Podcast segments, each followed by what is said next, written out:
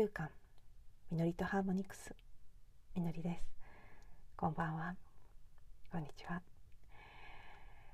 えー、三島から戻ってまいりました。帰ってきた日の夜。6月17日の夜。10時少し前ぐらいにちょっと小声で録音をし始めているところです。えっ、ー、とね昨日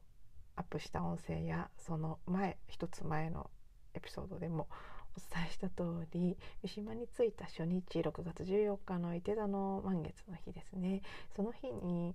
えーとまあ、3話分ね3日間3泊4日なので3話分取りだめますということで3話録音して実はそれで3話撮ってその後お風呂に行って帰ってきてもう一つ浮かんできちゃったので実際の録音は4話分撮ってるんですけどその4話目はねちょっと出すかどうかまだ決めていませんがいずれにせよ結構溜まっているものがあったので今日はそちらを出すかどうか迷ったんですが時間も遅くなっていますしただですねなんとなく流れ的に言って 今日突然そのいて座満月の日に録音した2話目を出すのは大変こうなんか流れが不自然なような気が自分の中でしてしまってやっぱり今日は、えー、今日の帰ってきましたということと、えー、特に今日一日を通して感じたことなんかを先にお話ししてからの、えー、明日明後日あたりで取りだめてるものを出す感じにしようかなと思っています。タイミング前後していますしさらにねあのいて座満月にちなんだお話を特に2話目ではしてるんですけどちょっとあのねあずれちゃったなって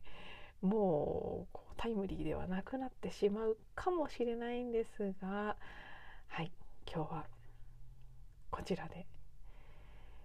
今日、ね、今日およびうん、まあ、帰ってきてということなのでこの3泊4日の総括的なところで感じたことをお話ししていきたいと思います。ね、私の旅の話のようでありながら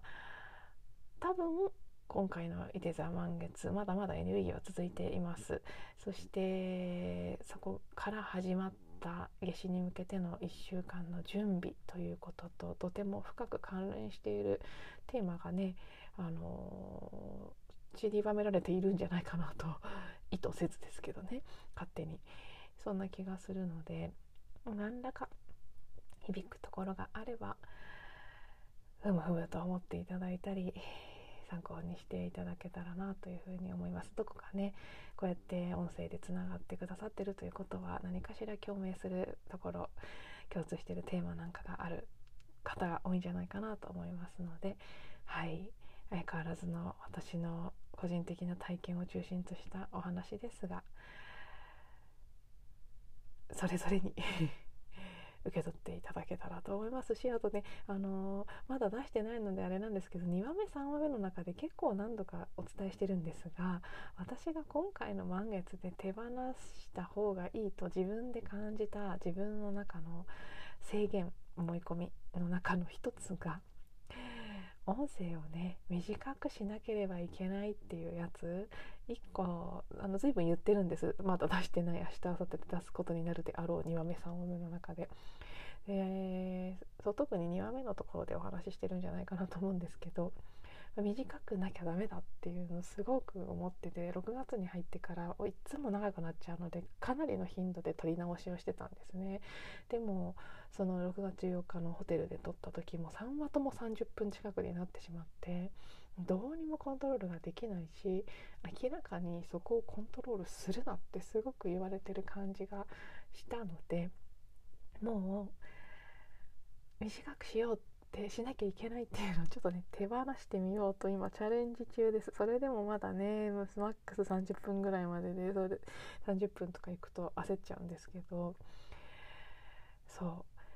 短い方がいいとか長かったら聞いてもらえないとか余計な話をするんじゃないとか私が結局マインドで判断してるんですけど何が余計かどうかは本当のところわからないですし私から思った余計な話が全然関係なさそうでありながら誰かどなたかね聞いてくださるどなたかお一人でもですよどなたかに必要であれば私はきっとそれを喋らせられてるんですよね。なんですけど私がそう英語で判断してしまって長すぎるな良くないもっと完結しなければ同じこと何回も言ってはいけないだどうでもいい余計な話はしてはいけないとかね結構自分に厳しくしてるんですね。それでもそれでもうまくいかないんですけどでそこに結構ね意外と葛藤してたり抵抗してたりしてたんですがまあまあいろいろありましてね気づきのきっかけみたいなものがどうもその時間と話す内容に関して自分でコントロールするのをやめろということのようなのでちょっとまだね勇気がいりますがあまり何分までとか思わず話すことを簡潔にしなきゃとかもできるだけ思わず自然よりより自然な出てくるままの形でお届けしていってます。ここ最近。なので軒並み長い音声になってますけどあのねそこは聞いてくださる方が判断して調整してくださればいいと私が出し入れするなっていうことだというふうにメッセージとして受け取ってますのであの、ね、速度調整とかきっとどのアプリでもできると思いますし私も YouTube 見るときいつもそうしちゃってますけど1.25倍とか1.5倍とかね聞きやすい速度で聞いていただくなりいらない部分を早送りしていただくなりとくるところだけ聞いていただくっていうことでご対応いただければなと思いますし全部聞きたいよという方はもちろん全部聞いていただけたらとても嬉しく思いますしはいどうぞそんな感じでよろしくお願いします。ということで今日も前置きが長くなったので早速長くなりそうな気配満々ですが、えー、そうなんです三島3泊4日の旅を終えて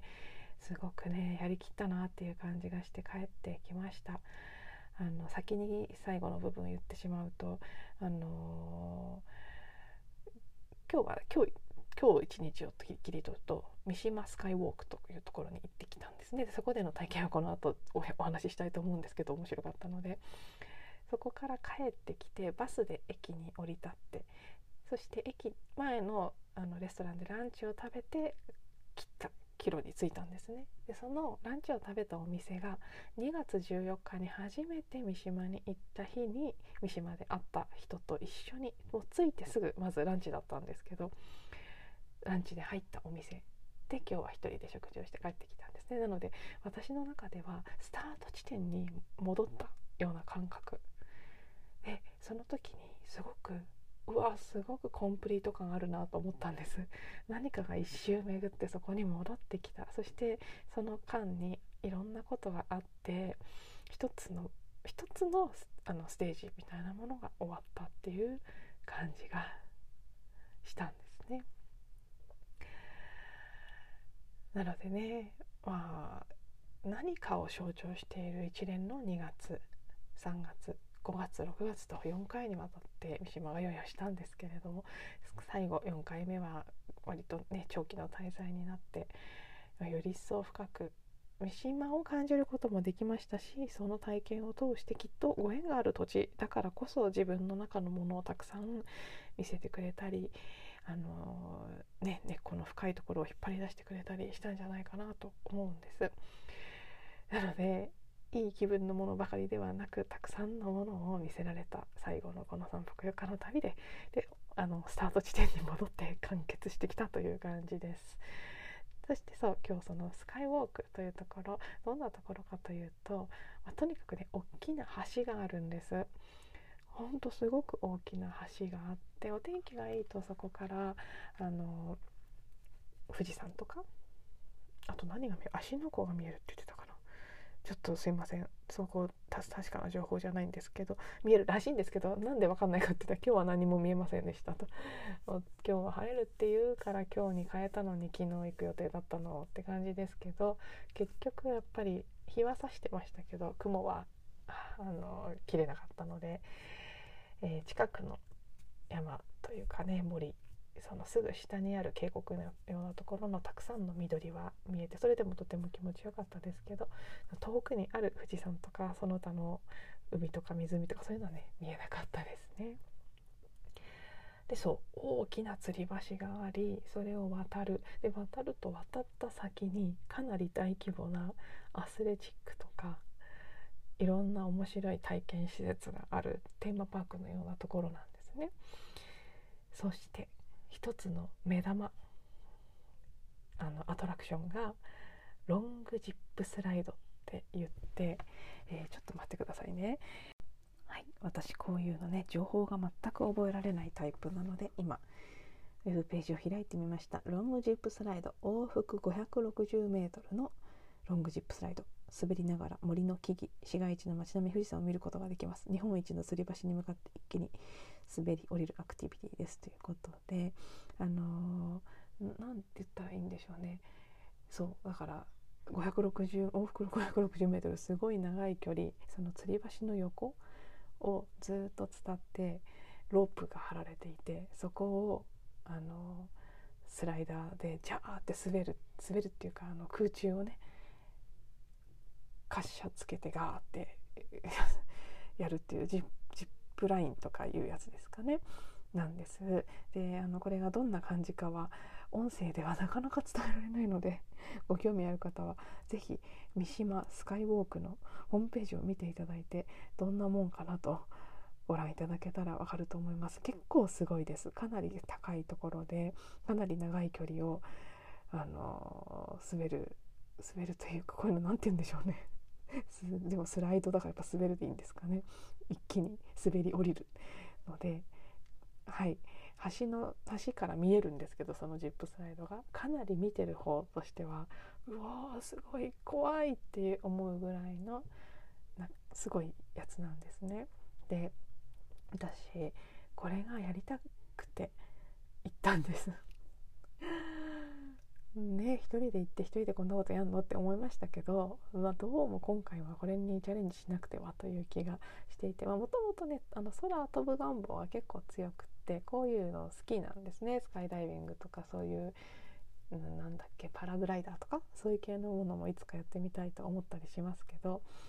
割とこういうアドベンチャー的なアクティビティは好きなんですけどそう。気になってあの 三島スカイウォーク自体に行ったのは余談なんですけどこれは完全にこういう余計な話するから長くなるんですけどあのいつもお話ししているお気に入りの YouTube カードリーディング動画マリアさんっていう方の6月の6月のだったかなどれかのリーディングで、まあ、とにかく最近ねやたらめったらねいい出会いがありますって言われるんですね。でどういう場所で出会うかっていうのを見た時に橋がある場所って言ったんですよ。あるとあるリーディングで私が選んだ選択肢の出会いすごくいい出会いがある出会いのある場所はどこかって出会いのシチュエーションはどこかっていうので走ってでそれを言われただけだったらそこまで真に受けないですけどもちろん別に今日出会いもなかったですしねだけど見てた時にたまたま妹が横にいてで橋だってって言ったら三島に大きな橋あるよって言われたんです。もうその時点で三島に行くことは決まってたのでね。私は全然知らなかったのでスカイウォークの存在のことを「でえそうなの?」って言って調べたら確かに大きな橋があると。これは出会いがあるかどうかは別として三島に行くって決まってたそのタイミングで走って言われたっていうことが大事なのでそうこれは行かねばならないと思って。で見ていたらそのジップスライドがあってあこれやりたいって思ったっていうことなんです。なので、まあ、今日帰り帰りの前に立ち寄ってあのすごくねそうそうあのそういうアドベンチャー的なアトラクションだけじゃなくてアジサイがいっぱい咲いている散策路があってそこもとっても綺麗だったんです。本当にたくさんのアジサイが咲いていてその横にアスレチックがあるそのアスレチックやってる人たちのヒヤヒヤする感じの、かなり激しいアスレチックなんですけど それを横目に見ながらアジサイを堪能するというね面白いシチュエーションでしたけどアジサイも大好きなのでそう結構このねロングリップスライドとアジサイが気になっていってついてすぐアジサイの散策路をかなりゆっくり回ってそして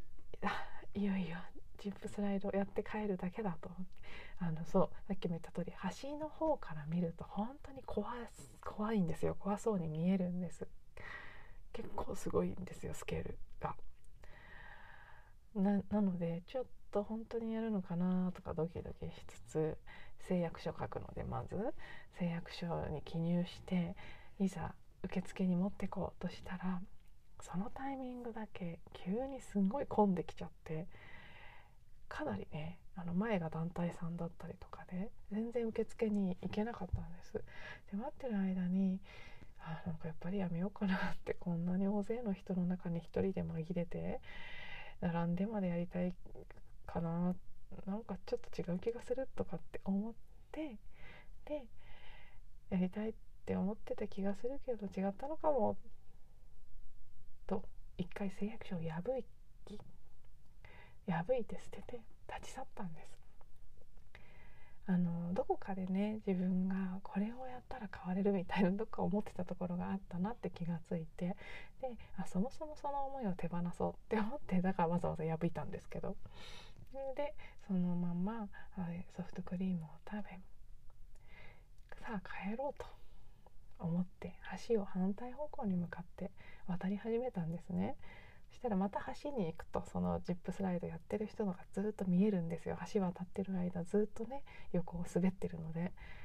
でそれを見てる橋の人たちが「おおすごいな」とか言いながら見てるって感じなんです。え私帰りの橋の途中でもうねロングジップスライド見て一歩も動けなくなっちゃってずっと見てるんですよやってる人のこと。私いつまで見てるんだろうって。なんで帰らないんだろうって。でも本当に一歩も動けないで本当何人も何人もずっと見てたんですやってるの。でいよいよ何人目かを見た時にあやりたいんだなって思って。当にバカバカしいって思いながらも足をまた反対方向に引き返しましてでもう一回誓約書を一から書いて受付に持って行ったんです。そしたらその私が辞めた時はすごい人数の人が1回の会でね講習講習会みたいなののビデオを見てから実際乗りに行くんですけどビデオを見てるとこにもう15人とかさもっとですかねいたんですよ1回の。でだからもう諦めちゃったんですけどやだああいうのには入りたくないと思って。私行った時講習会ビデオ見私1人だったんです。なんか貸し切り状態になっちゃって。今回あの昨日のエピソードで言いそびれまし言い忘れましたけどゲストハウスもねそのゲストハウス体験があんまり私得意な方ではないのでバストイレ共用とかね得意じゃないので緊張してたんですけど結果私しかいなかったのであの、一棟貸し状態だったんですね。むしろ普通のホテルよりはるかに豪華だよっていう広さを一人で使わせていただきましてありがたいことになのでねあ今回は貸し切りづいてるなと思って VIP な感じなのかしらと思いながら一人でビデオを見て一人で行ってちょっとね前の同じ回だった他の4人の方と私タイミングがずれちゃったので後から追いかけるような形で行ったので結果並びもせず着いたらもう誰もいないのではいすぐやってくださいっていう感じで待ち時間ゼロで行くことができたんですね。で滑ってみて、まあ、あれはもうね機会があったら是非やっていただきたいですけどもちろんすごいねすごい高いところをそのねロープにぶら下がってザーって滑るのでスリリングだし面白い気持ちいいし期待通りとっても良かったんですけど。でも今回やった中で、まあ、普通に純粋に楽しいとか気持ちいいとかっていうこと以外にすごく印象に残ったのは見てるよりやる方がはるかに怖くない。見ていて感じる怖そうさとやった時に感じる怖さは比較にならないぐらいやった時の怖さのが小さかったんです。こう1回目往復するんですけどね1回目の踏み出す瞬間ぐらいは足元見てうわ高い怖いってなりましたけど行っちゃうと全然なんてことなくてで帰りなんてもう全然両手離しちゃえるぐらいの余裕 加減だったんですね私は少なくとも。でも見てる時はすごく怖く見えたのででそこから何を思ったかっていうとあこれきっとジップスライドだけじゃないって普段思ってる例えばお仕事とか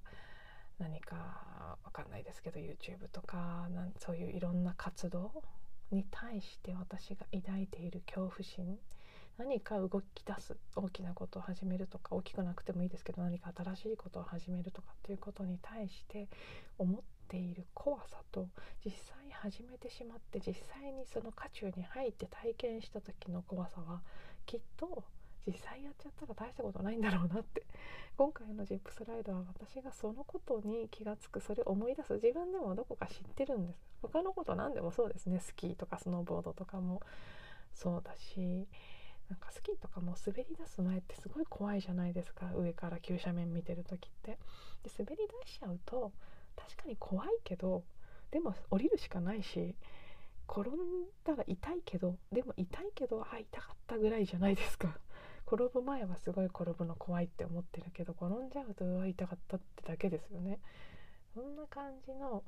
前どっかのエピソードでお話ししたことあるブログかな？どっちか忘れましたけどあの発表会とかで間違えたらどうしようって思う恐怖とかも実際間違えちゃうとああ間違っちゃったっていうだけで大したことないっていう。それがいろんなことに共通してる気がするんですけどそう今日のジップスライド体験は分かりやすく思ってるほどやったら怖くないよを私に伝えてくれた感じがしてあこれを感じるためにやったのねって 思いながら。まあねやらないで帰るよりはやっぱりやってやったから分かったことがあってよかったかな。人生の体験っていうのも全部こんなもんかもしれないな。やらなくても別にいいんです。やって別に そんな涙が出るほど感動したとかこれで人生が変わったとかいうほどではなかったですよ。そこまで怖くなかったということはイコールそこまでそこまですごくもなかった。でももちろん面白かったですけどでもまあ一瞬一瞬ですしね。あっという間なんで。だからどうってことはないんですよ意外と。でだからとということはやってもやらなくてもどっちでもいい。やんなかったからって体制に影響もないんですけどでもやったからあ分かったって言って一回やってやって終わったっていうのでコンプリートっていう感じになる。それはうーんきっとね私たちが普段している人生のあらゆる体験がそうなんだろうなって。今日はやらなかったですけどそのアスレチックの方はかなりまた激しそうなんですけどでもあれだってやっちゃえばなんてことはないんだろうなとかねどこかであれもやりたい自分もいたんですけどさすがに一人ではちょっとこっちはつまんないかもって思ってやめたんですけどね。あのいつかどなたか一緒にアスレチックの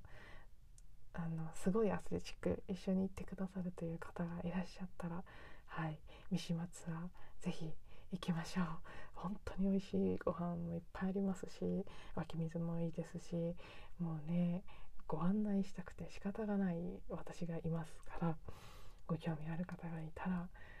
うんなんかやりたいなっていう気がしますね。そのリトリートなのか何なのか分かりませんけどそのツアーの中には是非ジップスライドとあのなかなかすごいアスレチックも組み込みたいなというふうに思いながら帰ってきました。はい、そしてあのそう最後あのレストランに着いてコンプリートだなと思ってその時に面白かったのは食事中にすぐあの結構広いお店で空いてる席いっぱいあったのに他の2人連れの方がいる席のすぐ近くに通されたんですね。であ会話が聞こえてきてちょっと嫌だななんて思いながら食べてたらその2人組の方のお一人がずっとハワイの話してるんです。ハワイにねご縁が深くてしょっちゅう行っている感じの方だったんですけどハワイの話そして特にねマウイっていう言葉が何回も出てきて そのレストランに行く前にああなんかコンプリートしたなって思いながら向かって着いたらいきなりハワイとかマウイの話なのでおっと次はマウイですかって そういうメッセージですかって思いながらご飯を食べたそんな流れもちょっと面白かったですね。そういうことなのかどうなのか分かりませんがちょっと心に留めておきたいなと思って。はいそんな感じでしたね。で3泊4日全体のことで言うと昨日のエピソードでもちょっとお話ししましたけど結構ねアップダウンがアップダウンっていうかアップはあんまりしなかったですけど普通に旅は楽しかったですよ。旅と滞在中の出会いとかはとても楽しかったしやったこととか食事とかすごく充実してたんですけどその滞在の最中にずっと三島とは関係ない部分で多分私が今週向き合うべきその自分の中で調和の取れてない部分を見せられていた。でそれを帰りの電車とかつ家に帰ってきた後も結構強く感じて自分なりに言葉にすると私にとっての調和が取れてない部分っていうのは自分の中のものすごく溢れ出している強い火のようなエネルギーですね。どちらかというと情熱とかうん何かすごくこうパワフルにもう寝ないで頑張るとかになるぐらいのこうエネルギーが溢れ出すようなそういう何かに打ち込むような体験がしたいっていう衝動がすごく強く出てきてるんですけど今そういう対象がない出し先がないんですね。すごい強い火のエネルギーが出てきてるんですけど向ける先がないので出口がなくってすごく苦しくなっている。で三島にはとってもね生き生きとしたいろんなことにそれぞれの楽しいことを見つけてせあのどんどんね取り組んでいるいろんなこうクリエーションコークリエーション競争をしてる人たちがいてその人たちのキラキラ加減も見たというのもあってそしてこの時期のこともありそして多分ですけど滝川神社ちょっとね滝川神社でも録音した音声があってそれ出すかどうかわからないんですけどそこでお話ししてるんですけど今回その滝川神社に行くっていうのも一つのメインイベントだったんですが滝川神社は瀬尾律姫という女神様を祀っていて瀬尾律姫一中を祀ってるとっても珍しい神社なんですね。瀬尾律姫って基本隠されている。さらに隠されているがゆえに別の名前に置き換えられて祀られていたり祀られていても抹茶三島大社もそうなんですけどねメインのとこじゃなくってひっそり奥の方にとか奥じゃないにしても誰もわからないような形でひそっとあるっていう感じで祀られてることが多いんですけどの滝川神社という三島にある神社は瀬尾律姫だけを祀っているっていう神社なんです。それがとても気になって行ってみたんですけどまあそのすごいパワースポットだって書いてはありましたけど本当にパワーすごくてそれは良くも悪くもすごくて。セモリツ姫はやっぱ浄化と払いの女神ということもあってね来る方のエネルギーを相当溜まってたんだと思うんですけどまあまあ結構もらったんじゃないかなと今振り返って思うと。でももらったっていう解釈もできるしもう一つの解釈は私自身がそこに行く時意図していたことでもあるんですが今回そのセオリツ姫という姫あの神様は水の女神として知られている側面がとても、まあ、メインはそこなんですけど実は火の側面もあるということをね瀬尾律姫についていろいろ研究されてる山道さんという方が本に書いていたりして私もすごくそう感じてるんですもともと。で今回私自身も、すごく瀬尾律姫とあの神話するところが今までもずっとあってとてもご縁を感じている女神様なんですがそのセオリツ姫にシンクロするように自分も水とか風の質が表に出やすかったところからの奥の方にしまわれてた火の質というのがすごく今出たがってる。出たがってるからこそ出し先がないことに葛藤しているんですけどその水の側面がメインだったセオリツ姫的なセオリツ姫のその水的な部分からセオリツ姫のもう一つのサイド火の側面をこう何て言うんでしょうね。入れ替わるって言っちゃうと水がなくなる感じなので水の部分ももちろんなくならないんですけどその秘められていた火の質って要はセオリツ姫自身が隠された女神だということ。もともとはそのアマテラスのようなポジションだったというふうに言われてるアマテラスが今いるポジションに祀られていたのがセオリツ姫だというふうに言われたりもしているので太陽神火の、ね、神様だった。っていう部分がある。でもそれが隠されて払い戸のそのお祓いのりとで水でこう払いをする神様に書き換えられたという背景があってでその隠された火の部分ね太陽の部分が出てこようとしているっていうそれは多分集合意識的な女性性の部分とか女性性だけじゃなく人類全体のテーマとしてあってそれを象徴するようにセオリー姫のリバイバルっていうのが結構ここ数年ねもう何年か前からずっと続いていてで私はこのタイミングで自分の中のこう出てきたがってる火の部分っていうのをすごく強く感じてセオリツ姫の生誕地であるという説すらあるぐらいの今回この滝川神社というところに行って自分も生まれ変わるんだっていう意図をして実は行ったんです。その後2日間、まあ、今日もそう結構何度かは。今日そんなに強くなかったですけど家に帰ってくる直前と着いた直後ぐらいにバーって出てきたものがあって。でそうその繰り返し出てきているモヤモヤっていうのは夏至に向かって私が自分の本質により目覚めてより自分自身を解放していくための必要な気づきとしてその滝川神社に行ったからこそのセオリツ姫が見せてくれたもの浄化するためにあぶり出してくれているものでもあるのかなという気がしますね。ということでだからといって今の時点では私はもうねどうしていいかも分からなくて途方に暮れてるんですけどとにかく本当ね情熱とか自分の愛と言ってもいいですし本当炎のようなエネルギーを出したいんですけど何にっていうのが分からないんですよ。何がしたいとかも分からないし何かに向けて出そうとするとすごくこうそれじゃないって迷ってしまったり怖くなったりなんか違和感があっていやなんかそれやりたいわけじゃないんだよねってなっちゃったりとかするんですね。そんなこと気にせずもう何でもいいから手当たり次第やればいいのかもしれないんですけどちょっとそれも違う気がするしっていうので、まあ、まだその部分に関して自分の中で答えは出ていないんですがそういう形ですごいこう水面下から揺さぶられる感覚が出てきているのはこの時期ならではのことなのかなというふうに感じています。なので、まあ、私と形は違うかもしれないですけどもしね何かモヤモヤするものが出てきている方がいらっしゃったらうん私はこんな感じで体験していますということが何らか参考になればいいなと思いますし特に何もないよという方は普通に旅の話としてお聞きいただいていたら嬉しいなと思いますしいずれにせよまた長くなってしまいましたが最後まで聞いてくださってありがとうございます。明日明後日はあの取りためたものを出すかもしれないしそうじゃなくなるかもしれないしまた明日の様子を見ながら決めていきたいと思います。そして宣言した通り30分を結構しっかり超える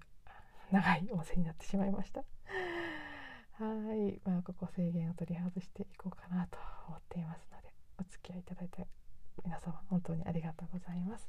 また次のエピソードでお会いしましょう。